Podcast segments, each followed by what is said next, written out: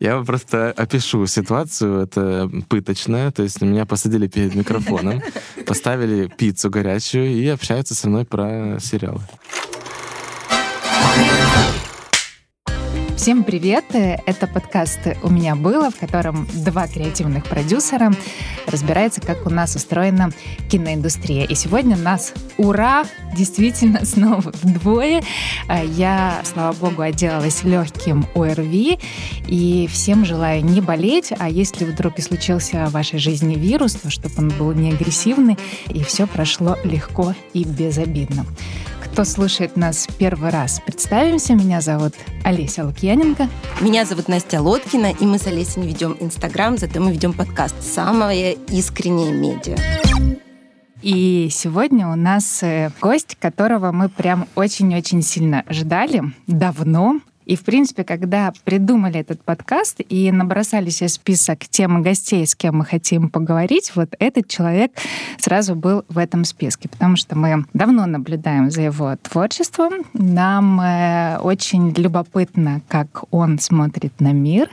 Нас э, э, завораживает его чувство юмора. Мы очень любим его фильм «Мои думки тихи». Мы с нетерпением э, ждали выхода сериала. И вот у нас в гостях, можно я один раз только это скажу, заслуженный діяч мистецтв України, режиссер Антонио Лукич. Привет. Э, здравствуйте. Спасибо за такое э, представление. Мне аж захотелось снять шапку в какой-то момент, и это прямо сейчас и сделаю. Антония, насколько мы понимаем, у тебя уже был опыт участия в подкастах. И ты знаешь, что подкасты — это когда ведущие приглашают гостей для того, чтобы гости слушали ведущих часа да, полтора. Конечно, да, да, да. Поэтому присаживайся удобнее, Антонио, и слушай. Хочу поделиться тем, как я ну, впервые побывала на твоем фильме в кинотеатре. Я, естественно, как и многие люди из креативных индустрий, попала на волну этого сарафана, который расходился от твоего фильма, Моя фейсбук-лента обожала тебя. Все рекомендовали идти, брать матерей, дочерей, сыновей. Естественно, я побежала в кинотеатр «Желтый», с трудом купила билет в последний ряд на крайнее место, взяла пивко и стала ждать честно, в моей жизни не было зала более благостно воспринимающий картину, чем тот зал Жовтня. Ну, подобное было, наверное, только на премьерах, когда сидят родственники и люди, которые работали на фильме, и они уже хильнули перед фильмом, им все нравится. А тут, ну, зал взрывался хохотом на каждую шутку твою запланированную. С середины фильма женщины обнимали матерей и рыдали друг у друга на плече. Это что-то новенькое, Настя. Нет, серьезно, рядом со мной сидела дочь и мать, и я понимала, что дочь второй раз, и она специально привела мать, и они рыдали весь, весь фильм. Мне было не с кем обняться и порыдать, но я уже допила пиво, и тоже была под очень большим впечатлением, потому что я подумала, вау, наконец-то появился режиссер с уникальным авторским голосом. И этот этот голос, эта интонация видна там в каждой реплике, в каждом отобранном актере, в каждом акценте. А потом я еще и послушала твое интервью, побыла здесь на мастер-классе э, фильм UA, и ты оказался таким непафосным, таким ироничным, насмотренным, образованным. В общем, хочу тебе сказать, Антония, что мы очень-очень долго ждали такого режиссера, как ты. Ну, Скажи... вы максимально завысили ожидания, да? Да. И я хочу тебя спросить, на тебя давят вот эти наши завышенные ожидания? Наши, Знаете, нас... после съемок сериала уже ничего не давит, поэтому все нормально, да. Но если бы это было видео, видно было бы, что я сижу весь красный уже от смущения. Но в целом, ну, вы говорите очень приятные вещи на самом-то деле. Но какой режиссер не мечтает услышать о том, что женщины на его фильме обнимаются и плачут? Что может быть лучше. Мне кажется, женщины, в принципе, твоя такая ядерная аудитория, женщины а средних это легко, лет, да? легко проверить, да. Но мы называли как бы ядро нашей аудитории, это сентиментальные женщины за 40. То есть это люди, которые наиболее бурно реагируют на наше кино. Черт, Настя, я думала, мы все-таки чуть помоложе. И это легко проверить, потому что если ты зайдешь на IMDb, то там можно посмотреть все эти данные, кто голосует, и вот как раз э, Ж за 40 — это вот то, что ставит нам самые высокие оценки. Э, самые низкие высокие оценки у нас приходят от э, кинокритиков. Вот, причем это скорее не тройки. Вот, ну, что такое тройка или семерка? Это обидная оценка, э, да, то есть это какая-то, ну, действительно объективная реальность. А единицы, вот это оценки, которые ничем не оправданы, вот, и они чаще всего идут от кинокритиков. Как ни странно, я их не очень люблю, это взаимно, наверное. Смешно то, что ты сказал про сериал, потому что это была такая моя шуточка, которую я эм, думала, ну, по обстоятельствам, э, верну, не верну, что для того, чтобы от тебя чуть отстали и перестали э, с вот этими завышенными ожиданиями ждать твой второй фильм, ты решил снять сериал, чтобы немножечко попустить нас, э, этих женщин эм, в экстазе, чтобы мы поспокойнее ждали твой ну, второй ну, фильм. То есть вам сериал не понравился? Ну, скажем так, после просмотра фильма у меня к тебе было 100 вопросов. После просмотра сериала у меня ноль вопросов, потому что, ну, я знаю, как э, сериалы сложно э, создаются, что это всегда ребенок, у которого очень много отцов, еще больше матерей, и всегда ограничения, бюджеты, э, какие-то решения, сроки, короче, так много вводных, что это групповая ответственность, в отличие от фильма, который по сути, это твоя личная ответственность. Не, на самом деле, Настя, в твоих словах есть правда, потому что есть смысл после первого успешного фильма снять э, что-то второе, да, и немножко э, расслабиться и дальше заниматься творчеством. Но на самом деле э, если говорить о сериале, там есть действительно потрясающие находки сценки. Вот. И в рамках того, что дозволено мне говорить пиар-отделом канала, я могу сказать, что он, наверное, мог бы быть э, немножко лучше, чем он получился. Да? Но это уже, как бы, наверное, никто не оценит. Вот. Э. А насчет фильма, да, второй фильм, он действительно определит, был ли первый удачей или не был. А сериал, ну, я не знаю, кто возьмется судить. Кто-то видит там мой почерк, кто-то совершенно ничего не замечает замечает, кроме там матюков и суржика там, и так далее, что мне не свойственно. Я вообще отрицаю мат в кино. То есть можно обойтись и без него. Так же, как и без сцен секса под э, русский рэп, который присутствует в сериале. Я поделюсь своими ощущениями uh-huh. о сериале, потому что я его тоже посмотрела. И мы, на самом деле, всем рекомендуем посмотреть. Сначала надо сказать, как называется сериал. Да, сериал называется «Секс, инста и ЗНО». И это такой первый украинский сериал, который снятый специально для digital-платформы. То есть вот когда мы говорим, это то, что не показывают по телеку или не покажут по телеку, это вот как раз пример этого сериала. Его можно легально купить, заплатить 79 гривен. И я прям всем рекомендую рекомендую это сделать, потому что нужно поддерживать альтернативный продукт. И вот я, когда посмотрела твой сериал, у меня сложилось такое впечатление, что это не просто первый украинский digital-сериал, а это такой первый украинский артхаусный сериал. И под артхаусом я, наверное, понимаю, что это, а, авторское кино, потому что я вижу в нем э, авторский почерк, вижу в нем режиссера, э, я вижу, что это абсолютно такой нишевый продукт, который вот выпадает из рамок э, чего-то общетрадиционного, и то, что это абсолютно вне жанре находится. То есть я ключ для себя и не подобрала. Вот давай по порядку. Расскажи, вот как ты попал на, на, на сериал, кто к тебе обратился, какую тебе задачу поставили, что у тебя было к этому моменту? А, очень просто. Заканчивая фильм, да, и вообще идя на режиссуру, ты предполагаешь, что ты будешь заниматься самой свободной профессией в мире. То есть профессией, которая э, ни от чего не зависит. Вот. То есть ты с этим ощущением идешь учиться, да, и думаешь, что ты стал вот вот эти станешь независимым человеком. Но это э, все э, с точностью до наоборот, потому что режиссер это самая зависимая профессия, и сделав э, первый фильм, ты как бы это понимаешь и начинаешь зависеть от кучи факторов, в частности от того, э, будет ли финансирование там Госкино или какое-то фондовое, будет ли интерес продюсеров, и э, по-настоящему э, какой-то интерес ко мне проявила э, только э, вот команда канала 1 плюс 1 э, Digital, да, э, которая предложила предложила мне почитать сценарий, э, который написал мой друг Паша Остриков. И вместе со своей девушкой, и, я надеюсь, супругой в будущем, Женя, привет, э, Бабенко. Вот. Э, я с удовольствием прочитал этот сценарий подумал, что там есть уже хорошие, потрясающие сценки. Пока не понимал, как это все оформить в какое-то единое видение, но я подумал, что это отличное предложение в момент, когда э, других предложений э, категорически нет. И главной задачей, которая стояла передо мной э, в этом сериале, это была, как ни странно, задача удивить, как я ее понял для себя. То есть этот сериал он создавался для того, чтобы людей удивлять. Вот. С одной маленькой сноской, я, наверное, тоже могу это сказать, что все-таки «Думки» делался как фильм, который понравиться никому не хотел, это сознательно, а сериал делался так, чтобы людям понравилось понравится. И вот игра в понравится, мне кажется, в какой-то мере сыграла э, злую шутку с этим произведением. Вот. Но и удач э, с этим сериалом случилось э, тоже очень много, как по мне. Вот. И я за эти удачи готов э, как бы стоять и говорить. Ты говоришь, ты сознательно старался понравиться.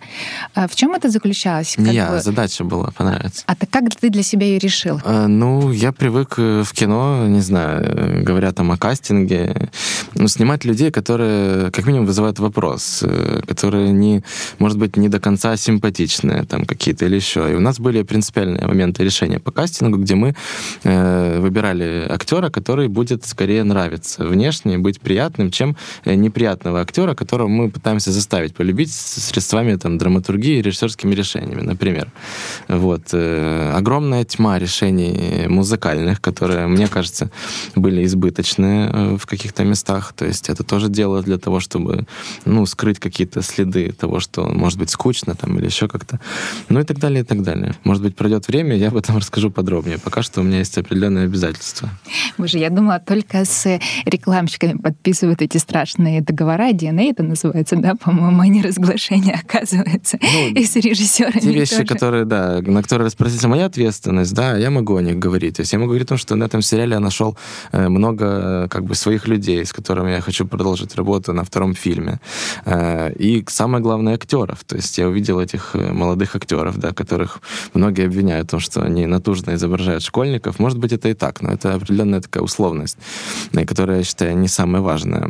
Вот. И много-много много других людей, с которыми хочется продолжить э, какое-то сотрудничество. Вот знаешь, мне прям даже хотелось тебя поблагодарить вот в контексте этого сериала. Во-первых, за молодых актеров, потому что это очень круто, и когда появляются новые молодые лица, и, и ты понимаешь, сколько на самом деле талантливых у нас актеров, это прям очень большой плюс. И очень интересные ребята у тебя в сериале. И плюс, э, что я бы хотела еще отметить, то, что вы сознательно, как мне кажется, не приукрашали реальность, потому что грешат наши сериалы тем, что они как бы создают эту искусственную реальность или псевдореальность, стараются все очень сильно приукрашать.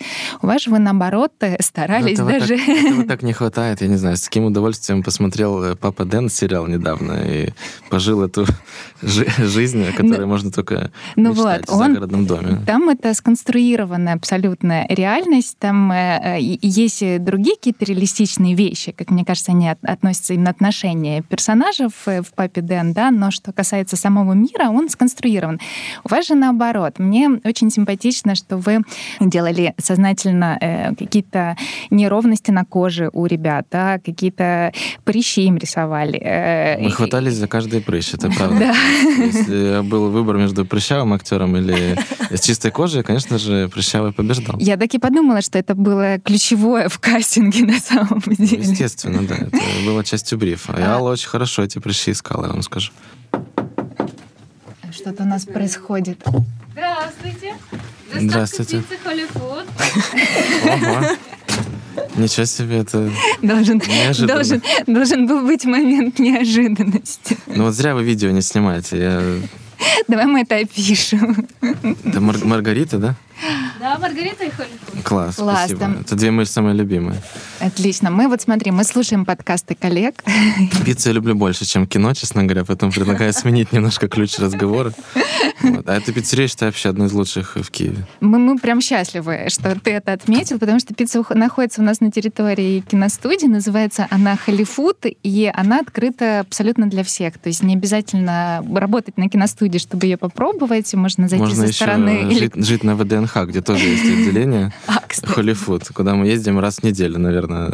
Это две мне, я надеюсь. Э, ну, если ты с нами поделишься, это будет это будет прекрасно. конечно, я поделюсь, да. Так, что мы будем делать? Есть сейчас или мы будем стараться нравиться Антонио? Давайте просто быстрее закончим этот разговор про сериалы и начнем есть пиццу, пожалуйста.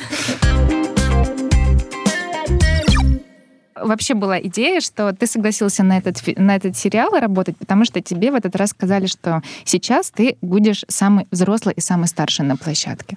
Ну, это было действительно так. То есть э, не то, что самый взрослый, ухудшила ситуацию э, получения государственной награды. То есть одно дело, когда э, актеры называли меня на «вы», то вот с этим заслуженным дьячом я уже окончательно потерял надежду переубедить их общаться со мной на равных. Вот. Но я нашел ключик, как чувствовать себя молодым. Это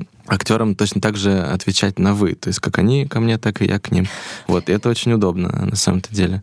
То есть у нас с ними сформировалась очень э, сильная такая вот крепкая дистанция, то есть стенка между нами. Я не пытался стать их э, другом в реальной жизни, но пытался стать другом на киноплощадке, общаясь с ними как раз профессиональным языком э, задач и действия. Вот, они прекрасно это все понимали. Скажи, ты сам выбирал актеров или уже был утвержден кастинг? К счастью, я получил максимально много свободы на этапе кастинга. У нас был замечательный кастинг с Аллой и с сценаристкой Женей, да, и Паша приходил, и, и как вот сейчас в титрах обозначена шоураннерка, вот, феминитивно, Ира Никончук, она тоже была на кастинге, и у нас была э, классная вот такая вот э, синергия, скажем так, э, выбора актеров. Мы понимали, кого мы ищем, Э, понимали вот этот фильтр там какой-то несимпатичности, неидеальности, да, и того, что мы хотим, чтобы он нравился, вот, и работали ну, вот как в кино, то есть актеры говорят, что у меня какой-то жесткий к ним подход, но эта жесткость, она заканчивалась на этапе кастинга, потому что на этапе кастинга я, в принципе, работу с ними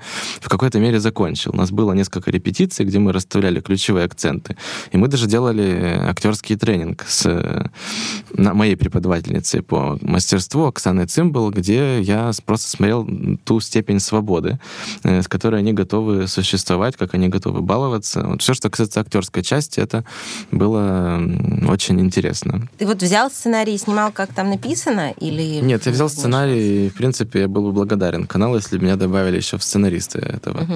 сериала. Вообще, в моем э, интервью сквозит много обиды, я чувствую, и пиар, пиар-отдел может придолбаться к этому, поэтому я постараюсь снизить градус сейчас. Но сценарий, да, он был, как бы, как это нормально бывает, сильно доработан э, режиссером. То есть мы попытались сгладить какие-то швы, как мне казалось, э, и основное сглаживание произошло, конечно же, на кастинге, когда мы понимали, что это за герой, и это абсолютно киношный был э, опыт. То есть в этом сериале было очень много элементов как раз кино. А ты придумал, да, что это Винница, что это конкретная локация? Я хотел применить, да, фильтр конкретики и сделать так, чтобы сериал имел э, место. Но мне кажется, Винница, она стала хорошей декорацией для истории, но не стала частью ее драматургии, как мне кажется.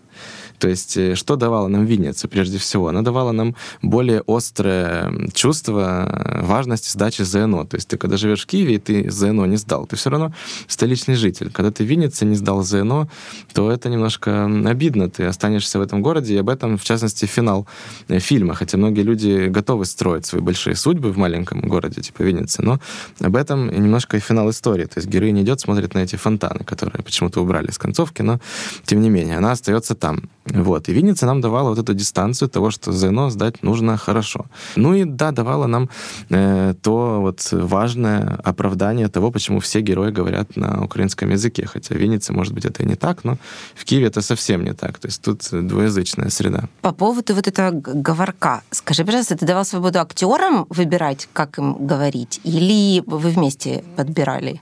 В меру способностей. То есть те актеры, которые говорили э, чисто, как Соня Слюсаренко, она из Ивано-Франковска, вот, и я очень ее хвалил, потому что это та актриса, которая способна самую дохлую реплику оживить своей органикой, да. Это которая Ханна, да, Ханна, сыграла? Да. Угу. Вот, и мне кажется, этот сериал — это очень хорошая визитка для каждого из актеров. Если кто-то из них пробьется дальше, я буду э, очень искренне за них рад. А вот главная героиня э, Гануся... Девочка родом из Фастова. Угу. Да, я фанат ее произношения. Ее даже если силой заставить говорить литературным украинским языком, не получится. То есть Фастов наложил какой-то неизгладимый отпечаток на ее речь, и это было бесценно. Это было ключевым фактором в выборе э, этой героини. Вот то, как она звучит в закадровом тексте, я считаю, это очень здорово. Э, то, как Гануси играет, конечно же, можно найти, скажем так, нюансы для критики. Почему? Потому что не всегда ее э, внутреннее состояние совпадало с э, внешней задачей. Угу. И там, в тех сценах, где ее внутреннее совпадало с тем, что нужно играть, у нее получались потрясающие сцены. Скажи, а школа, она интерьера находились в Киеве или в Виннице? Школа, школа, конечно же, находилась в Киеве. То есть я э, убедил продюсеров сделать также смены в Виннице, да, чтобы у нас было ощущение города. Вот, и здорово, что получилось сделать это в пилоте. Вы спрашивали о том, насколько я влиял на сценарий. Ну, вот в таких вот мелочах э, я влиял. У меня есть э, фундаментальный вопрос к истории. Заключается он в следующем. Скажи, вот э, э, сериал начинается с того, что есть главная героиня, идеальная, идеальная девочка с блестящей репутацией, мисс, да, школы. мисс школы, кандидат на должность президента. И тут ее соперница, Э, вскрывает ее тайны Инстаграм, открывает общественности школы ее тайные фотографии, ее записи о ее сексуальных фантазиях. И это в корне меняет э, всю арку героини. Скажи, почему в сериале нет этих э, фотографий и нет этих рассказов? Или, может быть, вы где-то их сняли и можно их посмотреть? Эм, вопрос был очень предсказуемый на самом деле. Я его ждал. Наверное, ответа у меня какого-то конкретного нет. Но фотографии... Смотри, если вдруг они сняты, мы... мы как продюсеры готовы. Готовы, да, я понимаю. Платить за special контент. Ага. Да, это вот по отдельной подписке канала можно найти версию серии с голыми фотками главной героини. На самом-то деле мы, мы подумали, что не показывать их было бы немножко интересно интереснее. Хотя я понимаю, что это оставило какой-то gap непонятости тоже э, в сериале. Вот. Но каждый, наверное, представил их себе, и когда найдет голая по коридору, эта сцена была как раз об этом, о том, что все читали и все что-то знают, но каждый представляет это э, по-своему. Но мне, честно, не хватило в сериале как раз э, секса, инсты из ЗНО. Вот я дождалась последнюю серию, чуть-чуть увидела, ну, для этого выдохнула. Они позвали меня, да, чтобы этого было поменьше, наверное. Сначала вышел тизер ты его монтировал? Или Нет, это Анна Перепелица, одна из наших э, монтажерок. Так, и там было все там, там было и секс, и инста, и все ну, это было. Если разобраться, Леся, там в сериале всего три сцены секса, они все три оказались в тизере. Оказались в тизере. И тизер выложили в сети, и пошла, пошла эта волна. То есть, мне кажется, уже какие-то хейтеры говорили...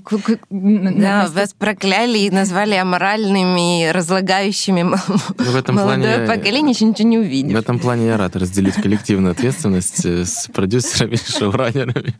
Вот. Сериал сериалом это очень странная история, потому что когда ты там снимаешь кино, то э, ты с легкостью применяешь футбольные правила, что когда побеждает э, команда, побеждает футболисты, когда проигрывает, проигрывает тренер, да, и в кино точно так же, когда побеждает кино, то выигрывают актеры, когда плохое кино, ругают режиссеры. Вот, и здесь, э, наверное, история очень похожая. Мы еще подождем результатов. Я думаю, что, э, ну, Digital, наверняка у них есть какие-то... У один плюс один Digital были свои ожидания, и не исключено, что они оправдались, поэтому... Не-не, ожидания, мне кажется, близки к тому, чтобы оправдаться в какой-то или иной мере. Взять хотя бы рецензии наших кинокритиков, которые э, были очень э, лестные по отношению... Да, вас всех хвалят за прыщи, за мат, всех идеи, хвалят. Да.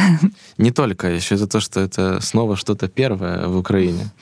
Вот, это тоже очень любопытно. Школьницы пишут тебе теперь в Инстаграме? А, ну, у меня есть специальная почта для актерских заявок, наверное. Но нет, не пишут. То есть э, инста-прирост, э, он ничтожный по сравнению с тем, что ожидалось. Но я сейчас не говорю про свой, а больше про актерский. Но это проблемы как раз, э, я не знаю, может быть, телевидение, что телевизионные сериалы, они вызывают все, все равно еще больше ажиотажа, хайпа вокруг личности, которые их делают. Скажи, вот, а мама, мама посмотрела сериал? Э, как ни странно, мама в восторге, как и теща тоже, э, как и младшее поколение, там, младший брат моей жены, ему 12 лет, и он тоже получил э, море кайфа, смотря этот сериал. Вот, то есть, мне кажется, каким-то частям наших зрителей мы смогли вот очень сильно угодить, что сериал смотрится на одном дыхании, люди включают его, выключают, посмотрев все. Мне кажется, если бы этот сериал перемонтировал черный полнометражный фильм, где был бы путь героя из точки А в точку А с познанием себя, очень, то все было очень, бы хорошо. Очень точно. Ну, в чем-то да. И так можно смотреть. Там история следующая, что принцип нашего там Саши Черным монтажа на думках был очень простой и киношный. Мы пытались, и чему я тоже, чего я призываю делать студентов, создавая короткометражки, полные метры. Это очень простой принцип. Это э, убрать все плохие сцены, оставить хорошие понять, получается ли из этого кино. То есть хороший фильм — это сумма удач скорее. Это применимо к документалистике, по-настоящему глубокой, и к игровому кино тоже очень часто. Это не дешево, это ненормально, это много времени. Но если ты складываешь сумму удач, у тебя получается кино, то э, это работает. В сериале, к сожалению, я не говорю сейчас про секс но я говорю про сериал, как нечто абстрактное, и не, не намекаю про секс но хотя мог бы. То есть в сериале ты не имеешь права, к сожалению, выложить сумму удач и понять, получается ли что-то из этого. У тебя есть тайминг, у тебя есть тайминг 20 минут, есть 12 серий, и неудачи в этот абстрактный сериал, не секс но о котором я говорю, потому что первый отдел меня может затиковать. Э, нет возможности так делать. То есть ты должен добавлять как удачные сцены, так и неудачные. Хотя сказать, что действительно есть несколько классных, удачных сцен. И, например, вот мы обменивались мнением Каких? с нашей, с нашей редактором Настей Рахманиной. Вот она сидит. Привет, Настя. Э, сцена написания ЗНО реально вогнала нас в паническую какую-то атаку. Это накрыла нас всеми страхами. Угу. Но мне кажется, что вот те законы, которые хорошо работают в авторском авторском кино, к сожалению, не работают э, в сериалах. Что все-таки, если бы история была плотная, структурная и не такая Этого фривольная, хватает, ски- да. скетчевая, то ну, все бы было ну, а вы думаете, я, хорошо. я бы с удовольствием работал с такой структурной историей, но была та история, которая была, ее можно было немножко улучшить, вот, можно было ухудшить. И я, ну, я плохо представляю, что было бы с этим сценарием, если бы э, ну, в этом проекте не участвовали ряд талантливых людей, таких как Сережа Вовк, Алла Самойленко, там даже можно назвать себя, там и много-много других, правда. Не знаю, что бы было. Может быть, было бы что-то похожее на сериал «Школа». А расскажите, какую сцену, да, вы бы выкинули безжалостно, которая вас возмутила своим ужасом, и вам она не понравилась, Настя, это тебе тогда и вы испытывали испанский стыд. Да. Не, ну меня как сценариста, извините, меня, бы, конечно, расстраивали сцены, которые э, никуда не ведут. Вот мы зашли, поприкалывали сцене и, и ушли из нее. Ну, я что-то подобное слышал от своего скрип-доктора тоже. Он посмотрел сериал и Да, просто если все перемонтировать, получается, что бывало так, что завязка истории там в первой серии, какая-то сценка, которая ее, ну, какого-то героя развивает в четвертой, а финал в, в, дес- в двенадцатой. Паша, Женя, слушайте, слушайте. И если это все перемонтировать, уплотнить, сжать, э, ну и сделать, вот как нас учат американцы, по этой ненавистной всем структуре и формуле, потому что, ну, все равно американцы при всем разнообразии их сериалов, у них нет такой вольности. У них все равно каждая сер- серия очень жестко структурирована. А там уже делай, что хочешь внутри. И вот этого, к сожалению, не хватило. И если бы был скелет истории, все было бы классно. Я скажу, что мне понравилось. Э, Я полюбила сцены, э, я просто путаю сп- сп- спорт, э, баскетбольный или волейбольный. Волейбольная сцена. Это все мои любимые были сцены. Вообще мне Мгм. понравились этих два персонажа, которому одно, один, которому постоянно не Это дают, а второй, которому все дают. Этот Климат был вообще каким-то ну, персонажем, который, не знаю, перекочевал из моих предыдущих работ, наверное. Потому что я лучше всего его понимал в этой истории. Это очень интересно. Я думаю, что просто эти персонажи, чем они нравятся, тем, что они понятны. И ты всегда тяготеешь э, сосуществовать с людьми, эмпатировать людей, которых, которых ты э, ну, понимаешь и принимаешь. И эти ребята при своей простоте, э, мы понимали, чего они хотят, как они этого достигают. В их линии как раз эта структура Да, э, да, да. была. Тут была. На мой взгляд, это были самые эротичные сцены, сцены волейбола. Вот ни одна сцена секса это не повторила. В многих сценах я чувствовала какую-то некую неловкость. Вот там был полный оргазм, там был секс, и все девочки бесподобны. А Маша Стопник — это вообще просто фантастика. Она вот приковывает к себе невероятно. Да, это одни из самых тоже любимых сцен. И знаешь, что мне понравилось? Потому что, скажу честно, я немножко так уже тяжеловато было какой-то момент смотреть. И вот меня э, возбудила седьмая серия вдруг. Начало — это когда э, главная героиня после этого, после того, как на нее облили эту Мгм. краску, какую-то белую жидкость, э, садится в автобус, и в автобусе ей помогает такой полный мальчик в, в неряшливой одежде, да. мгм. И там был момент такой абсолютно абсурда. То есть ты вроде понимал, что какая-то странная ситуация, что вряд ли бы она вот такая вся мокрая, вот так вот бы зашла в автобус. Но несмотря на вот эту э, искусственность этой ситуации, неправдивость, дальше все очень работало, очень реалистично. И мне прям эта серия как-то больше всего зашла. Мне, мне было очень... И очень мне было любопытно наблюдать за этим парнем. Вот который с этой играл. серии, как по мне, начинается история. Вот, я вот тут вот включилась на самом И деле. Я говорил нашему кан- каналу пиар-отделу, не знаю, кто организовывал показ, что на пресс-показе лучше было показывать не первые четыре серии, а последние четыре серии, потому что они, мне кажется, более удачные. Насколько мы знаем, первая версия «Думок» была больше трех часов. Ну, это не первая, это версия, где были А, выложены все сцены, то Ага. есть э, и как, какие-то очень уже укороченные, то есть да, больше, чем три часа она была. Скажи, вы хронометрировали сценарий перед тем, как его снимать? Так а смысл? Ну, это... Дима, ты лучший продюсер. Мы с тобой не очень знакомы еще лично. Там еще продюсер Алла, И да. Алла, и Алла, Дима. Алла, вы лучший вообще продюсер. Алла проект начинала, Дима заканчивал. Вот. Был момент, когда я делал его даже сам. И вы, типа, сделали, уже что-то подрезали, да, что-то сократило, и у вас все равно получилось больше трех часов. Да, да, да, получилось очень много материала. То есть, ну, это вина тому импровизационные сцены, э, неожиданно пробегающая корова там какая-то или страус, и ты сразу хочешь за ним гнаться. Мы обманывали себя названием камеры, Alexa Mini, думали, что это очень маленькая камера, с удобно бегать, но когда ты навешаешь на нее все, то это не так. Я помню эти ситуации, когда ты едешь по дороге в Закарпатье и видишь э, стоящую козочку, и ты говоришь, стойте, быстренько, давайте выйдем и снимем ее.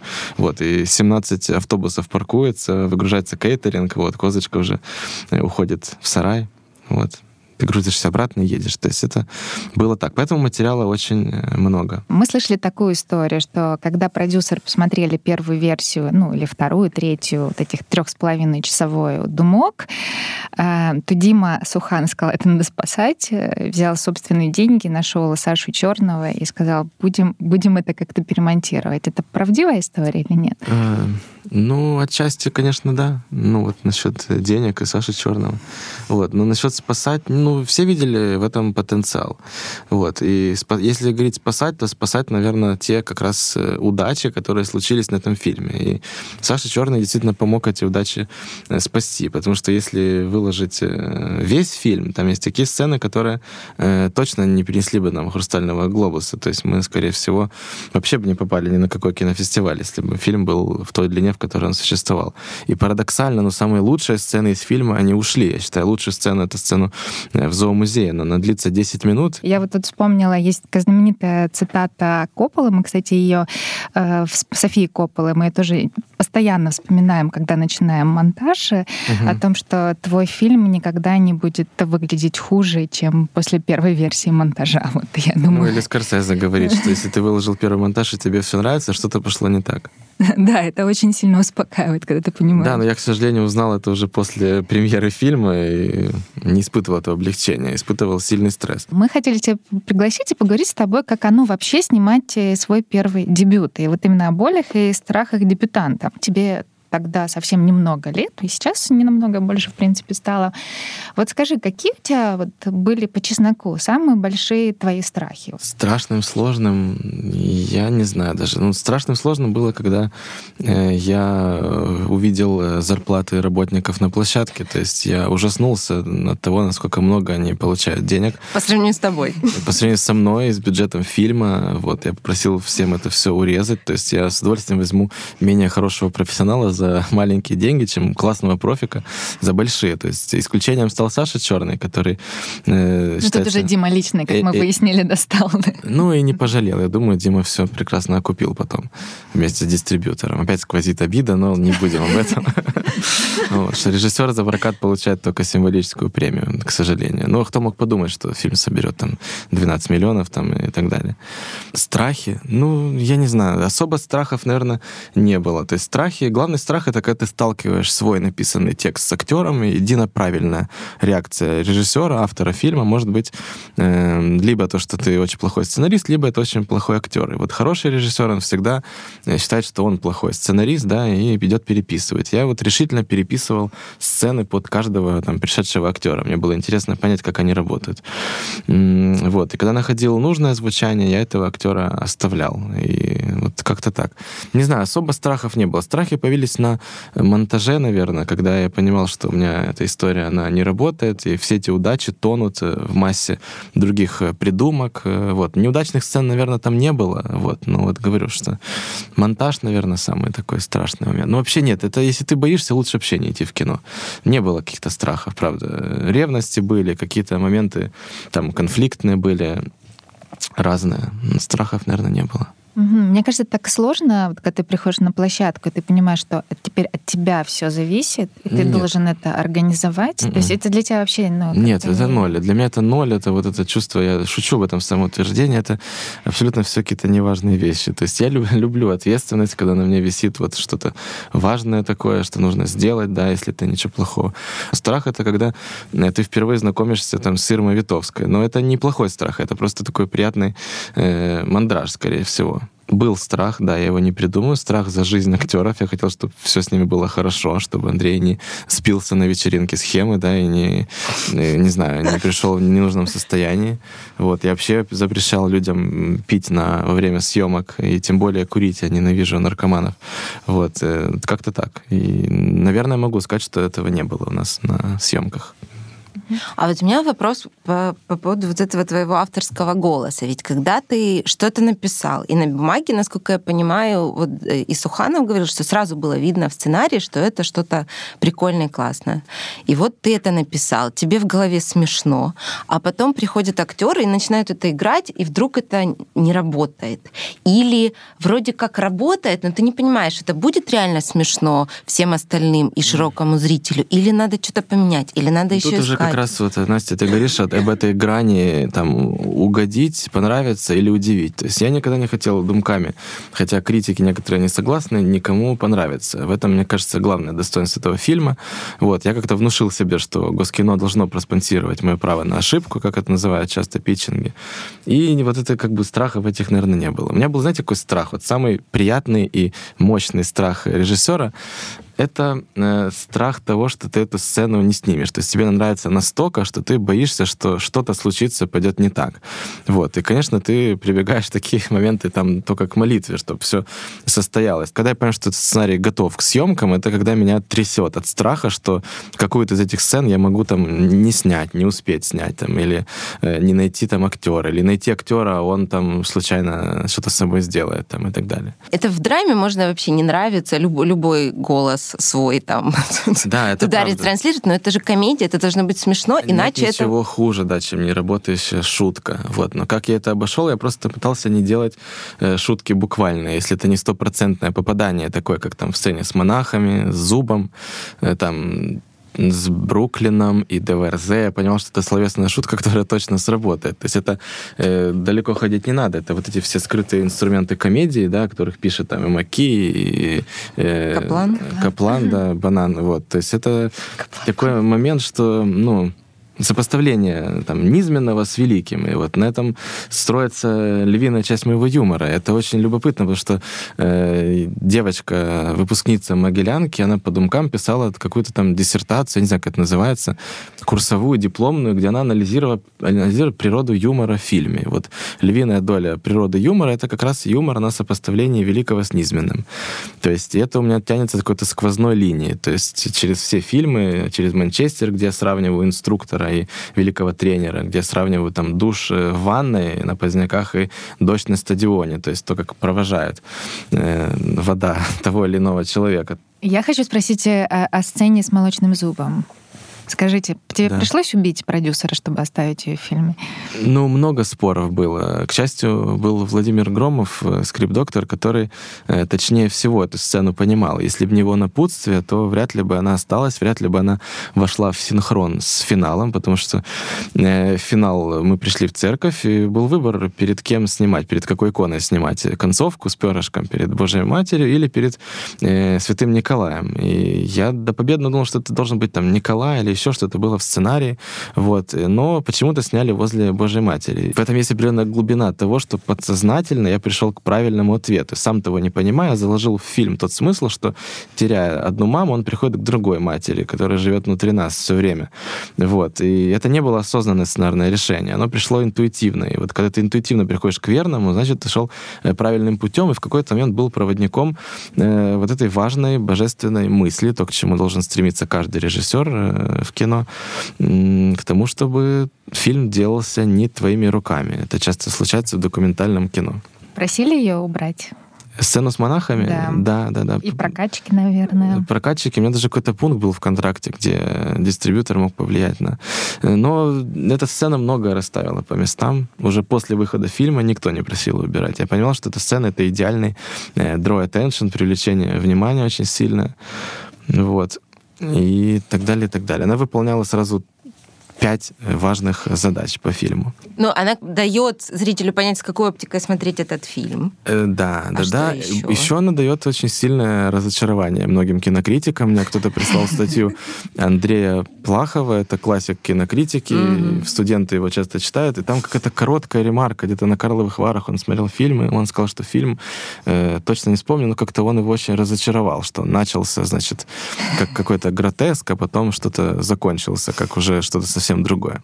Вот. И такой фильм... Вот, э, а, и вот был еще у нас опыт First Cut Lab, это лаборатория монтажа, которая дает тебе хорошие потом мостики на кинофестивале. Там был э, мужчина из Венецианского кинофестиваля, недели критики, точнее, да, это другое, э, который э, восхищенно смотрел монахов, хохотал, вот как все итальянцы, они любят э, шутки про религию, наверное, или про что. Вот. И дальше он э, ну, практически усыпал концовки этого черного монтажа. Вот. Я думал о том, что если весь фильм снять такой, как сцена с монахами, что бы это было. Вот. Наверное, это было бы очень Монти перспективно. Пайтон какой-нибудь. Монти Пайтон, да.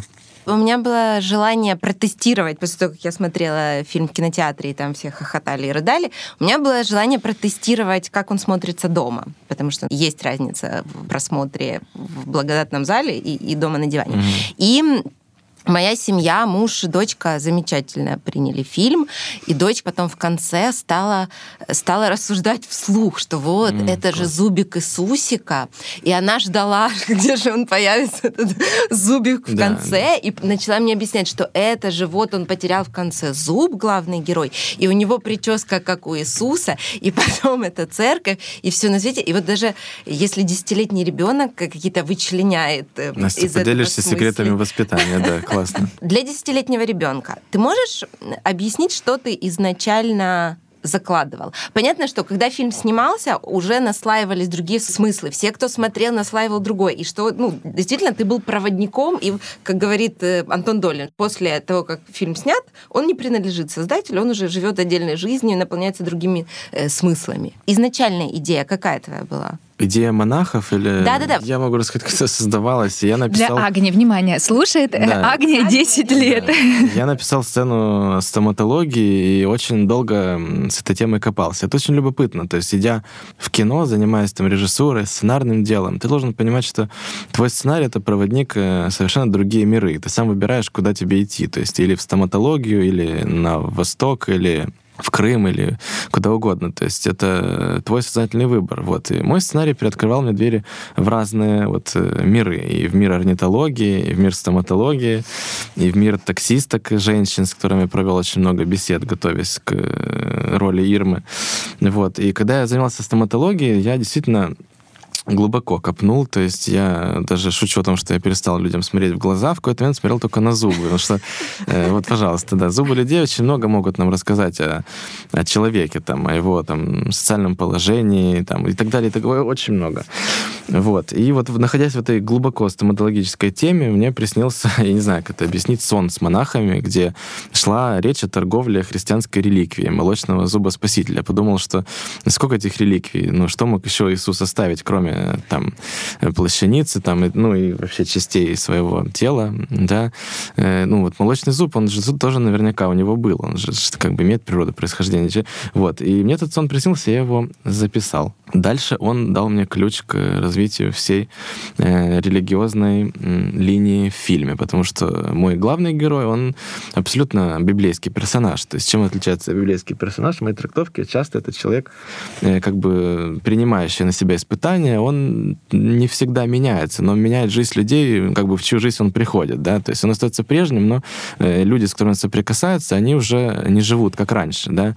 И в этом плане Андрей, он такой вот э, получился современный Ной, который... Вот, ну, в общем, это все очень как-то глубоко религиозная тема, да, возникающая из э, логики построения сценария в том виде, в котором я его вижу. То есть у меня сценарий всегда это набор сценок и наблюдений, которые потом выстраиваются в у меня инсайт, можно я поделюсь? Да.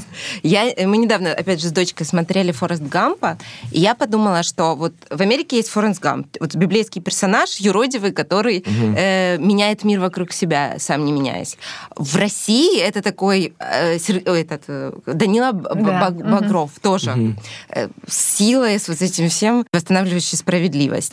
А в Украине появился вот наш, наш герой. Да, ну спасибо.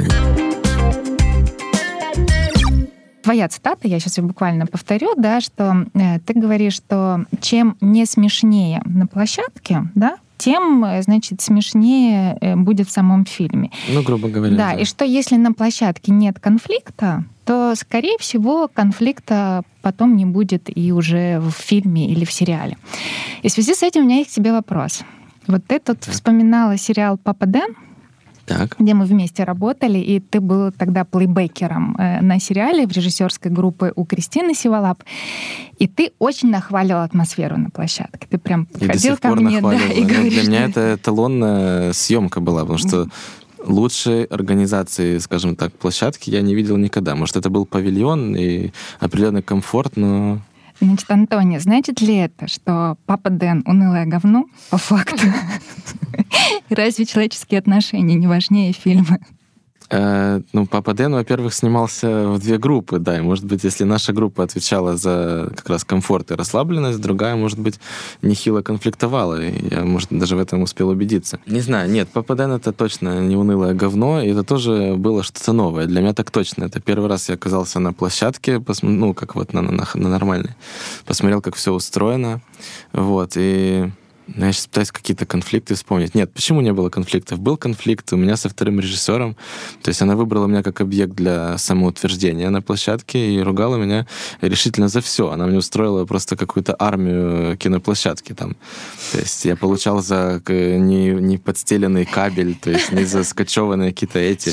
Школа жизни, от, она тебя готовила. От нервов, э, вызванных вот вторым режиссером, ну, у меня пропадал сигнал на экранчике, понимаете? Это все была вот эта электризация и это положительно сказалось, мне кажется, на сериале. Потому что я был очень злой на нее и на то, что пошел туда работать. Вот. Хотя, когда с, э, актеры не, когда не доедали пиццу, да, и она попадала к нам на плейбэк, и мы с Кристиной ее делили по-братски, то это, конечно, были приятные моменты. Вот. Столько пиццы, сколько я съел на попадении, я, честно, никогда не ел нигде. А скажи, пожалуйста, а ты вот тогда, как личинка режиссера в тот момент, ну, ты видел, что как работает, как работает Кристина, и тебе хотелось что-то сказать, а вот не так, а вот, а вот скажи вот это. Как, а вот... как, как, как мне могло это хотеться, когда Кристина училась на два курса старше меня? Она была практически моим учителем. Вот. И личинка режиссера это очень смешно, потому что я во время работы на ППД уже получил золотого дюка за короткометражку. Я вернулся... Это параллельно было, подожди. Параллельно, да. да. Но тем не менее, я вернулся на площадку, и, и люди даже не знали, что есть такой детский кинофестиваль. Я думал, меня встретят как героя, но э, всем было пофиг. Все спросили, где я был один день, типа, что Уже все работали, ты бросил всех, уехал. Они, они были рады. награды. Они были рады моему отсутствию, потому что пришел профессиональный плейбекер.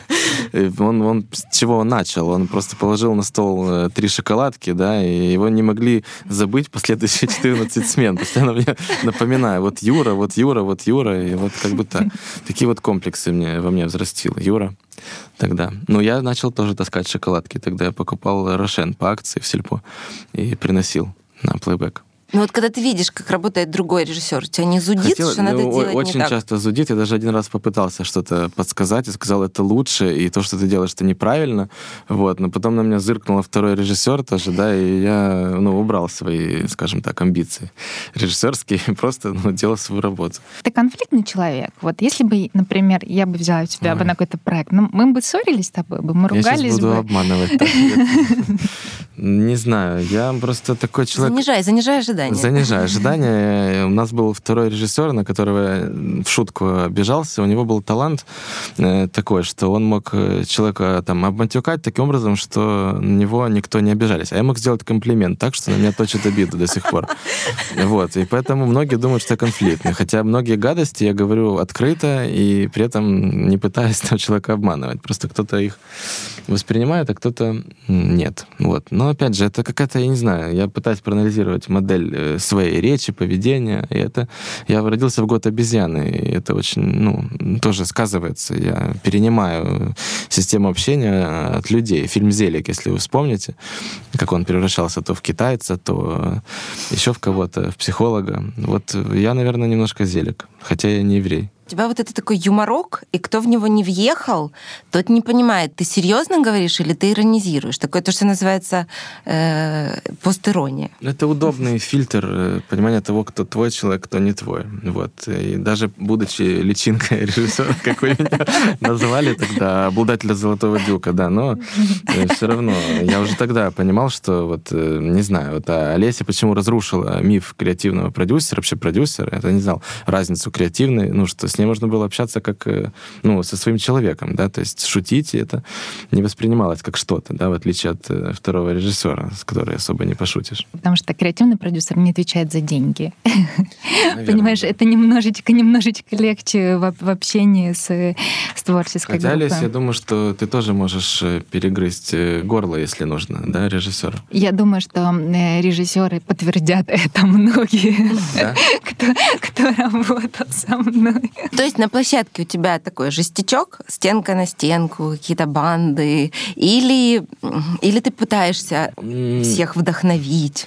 Ну, у меня очень простая система работы. Я всегда ищу кого-то, кто более слабый, чем я на площадке, и за счет него быстренько самоутверждаюсь. То есть я на него накричу, наругаю, там, да, и все понимают, что лучше не ссориться. Вот. Этот человек работает потом до конца с ощущением таким вот мерзким, но что с этим сделаешь? Он получает за это деньги. Вот. Это не вторые режиссеры, ты не Не, отрываешься на них теперь. вторых, ну, опять же, б- бывают потрясающе приятные вторые режиссеры. С операторами я ругаюсь все время. Не было такого еще оператора, э, за исключением, наверное, Володи Иванова, с которым мы работали на рекламе новой почты, с которым бы я не поругался. То есть, э, и мне очень понравилась работа Володи Иванова, потому что Володя, он был в конфликте со всеми, кроме С меня. миром. Кроме В меня, да.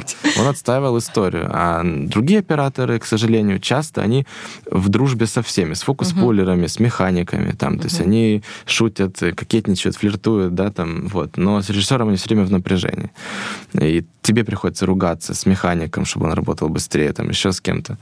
И да, это не самые приятные моменты. Вообще операторы считаю главным врагом на площадке, и осветителя тоже.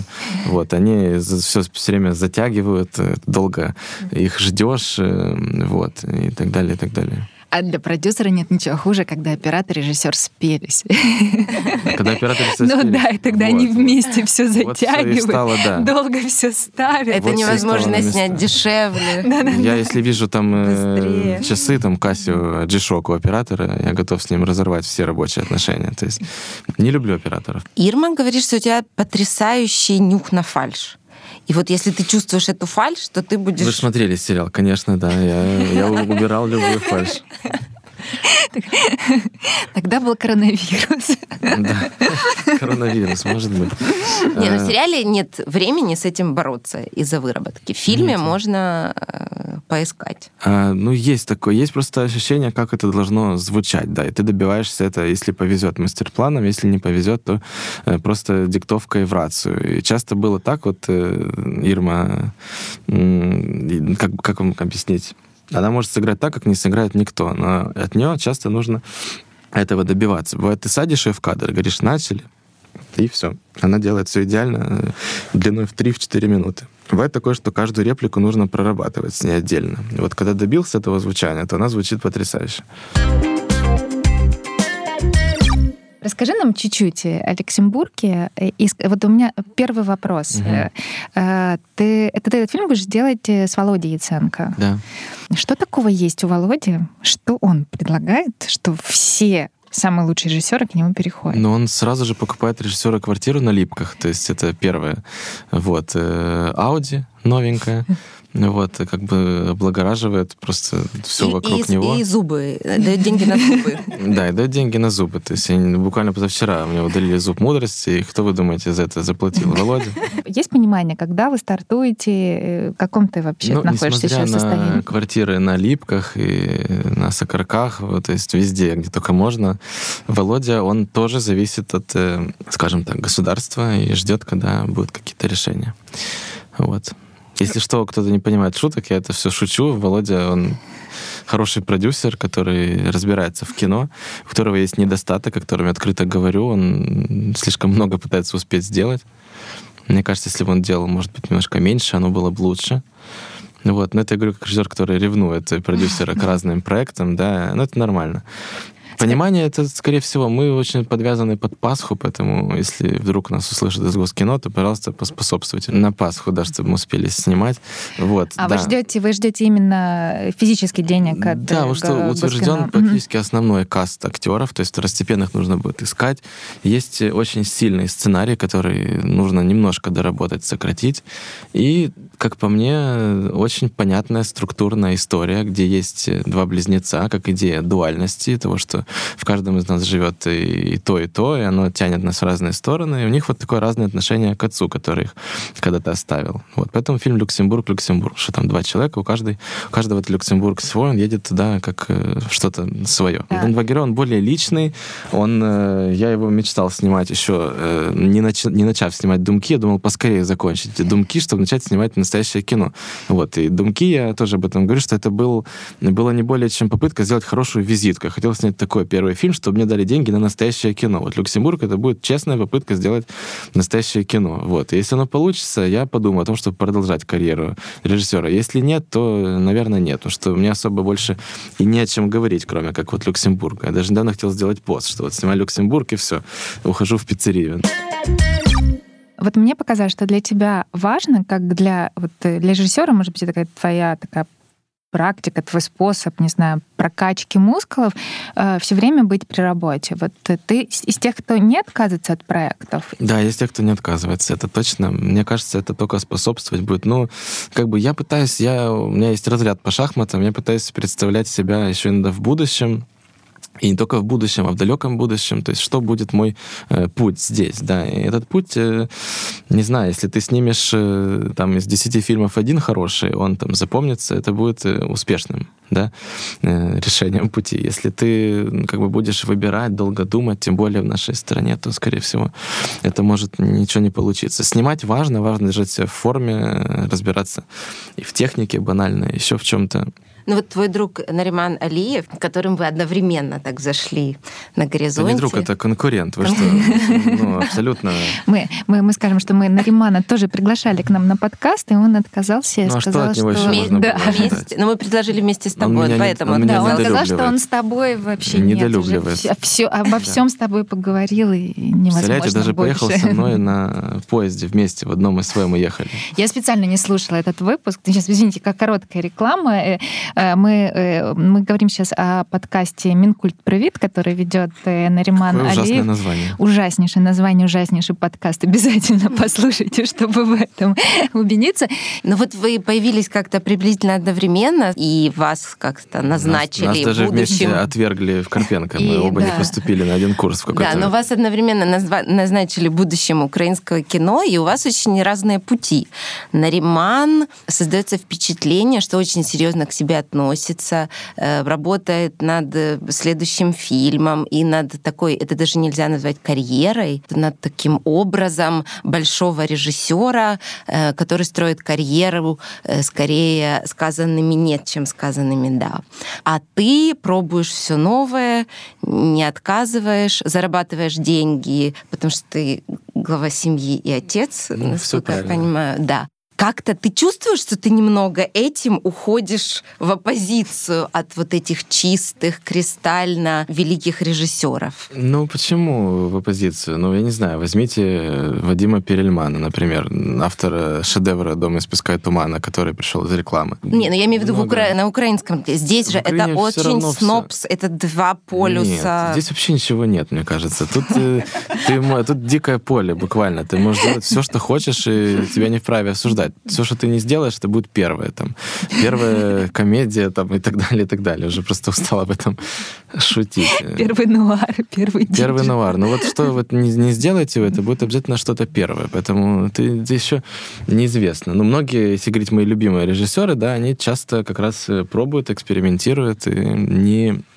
перебирают работы. То есть я бы даже взялся за SMM э, канала про пекарню, если это было бы прибыльно и интересно. А в принципе, как тебе кажется, снимать вот такие фестивальные э, драмы, темные как ночь, которые по больным точкам да. э, общества проходятся, это сложно или это легко? А, Если это искренне и идет в синхрон с ожиданиями фестивальных отборщиков, это круто. Мне кажется, у Наримана как раз это желание делать э, абсолютно фестивальное кино, оно искреннее. То есть ему такое кино нравится. Нравится кино, где есть э, труп, где есть сложная тема. Вот. Я не чувствую в себе достаточно ответственности какой-то и глубины прожитого пути, чтобы делать вот настолько серьезные истории и чтобы держать за них ответ, скажем так. Я готов держать ответ за те истории, которые я сам пережил. К счастью или к сожалению, их было много. Вот Люксембург — это история э, достаточно автобиографичная. Вот. э, Мне мало что оставил мой отец, но э, он оставил мне много историй, да, которые я сейчас монетизирую посредством большого фильма, если говорить совсем открыто. Так, я еще хотела вот буквально, может быть, коротко спросить. Мы несколько раз говорили об образовании, об институте, о том, что ты с третьего раза поступал. Э, Нариман, вот как выяснилось, тоже не сразу поступил. Настя на прошлом подкасте рассказывала о своем э, драматическом опыте. Э, скажи, для тебя, вот как ты считаешь, уже когда ты работаешь режиссером, это важно было получить режиссерское образование? Это очень хороший вопрос, потому что он полезный будет, наверное, слушателям. А меня очень часто слушают абитуриенты. Вот, и даже иногда узнают меня. Это По важно. голосу. Это очень важно, да. Это очень важно, иметь режиссерское образование. Оно, скажем так, лишним не будет, но зависит от того, у кого ты учишься и какую цель преследуешь. То есть я постоянно нахваливаю нашу мастерскую Владимира Селечика. Вот. э, Кто не знает, можно сказать, что это продюсер программы «Самые умные» с Тиной Канделаки и вообще один из создателей канала «1 плюс 1», старый друг Александр, Алексея Родня- э, Александра Роднянского. Просто он называл его на парах Лешка, и почему-то... И мы думаем, что он Алексей все время. Вот. И когда Роднянский звонил нашему мастеру, извините, Владимир Давыдович, что лекция останавливалась, да, или нас выгонял с аудитории, или сам выходил. Вот. Но было забавно. То есть мы понимали, что мы э, через Владимира Давыдовича уже как бы соприкасаемся с миром чего-то э, большого. То есть он дал нам это ощущение какого-то комьюнити, и его имя очень много работало как ключик э, потом. То есть когда ты приходил куда куда-либо и говорил, у кого ты учился, это очень помогало. Вот. И он дал нам какую-то колоссальную базу всего. Я потому, может, немножко снобски отношусь к кинокритикам, потому что я учился у Василечика и у Громова, и, да, и я смотрел пачками большие фильмы, и мало того, что смотрел, я еще учился в них разбираться, как это работает. Я так понимаю, что у тебя еще очень классная комьюнити образовалась, когда ты учился. Это вторая задача учебы, это формирование как раз, да, комьюнити. То есть многие, с кем я учился, я их знаю сегодня и работаю. Вот. И это то, чего никогда не будет у самоучки. То есть у него не будет этого комьюнити. И когда самоучки спрашивают у меня, как попасть там в кино и так далее, я говорю, вот что связи, как связи, я не знаю. Кинофестиваль — это очень хорошие связи, ты со всеми знакомишься. И в кино на связях очень много, на самом деле, держится. Хорошо, тогда напоследок спрошу, коль уже мы так много говорили о Наримане. Где тебе больше понравилось? Посмотри на пиццу. Нет, знаете, я не буду врать, было одинаково хорошо. Вот, потому что там мы ели Макдональдс, что тоже не хуже, и запивали это пивом Хугарден, извините. Вот, и ехали в СВ, то есть тоже было неплохо. Вот, ну, конечно, это не пицца на дрова. Два раза камень в нашу сторону полетел.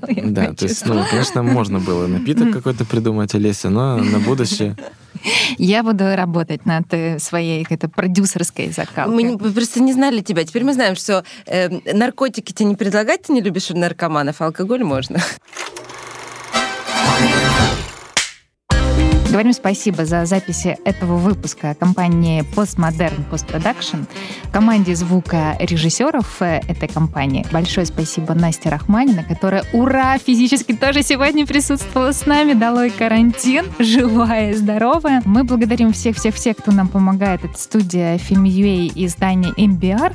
И еще мы хотим особенно поблагодарить нашего биль-редактора Андрея Полищука, потому что, если вы обратили внимание, каждый наш выпуск имеет свою оригинальную обложку. Вот этот человек старается, чтобы это каждый раз было креативно и интересно.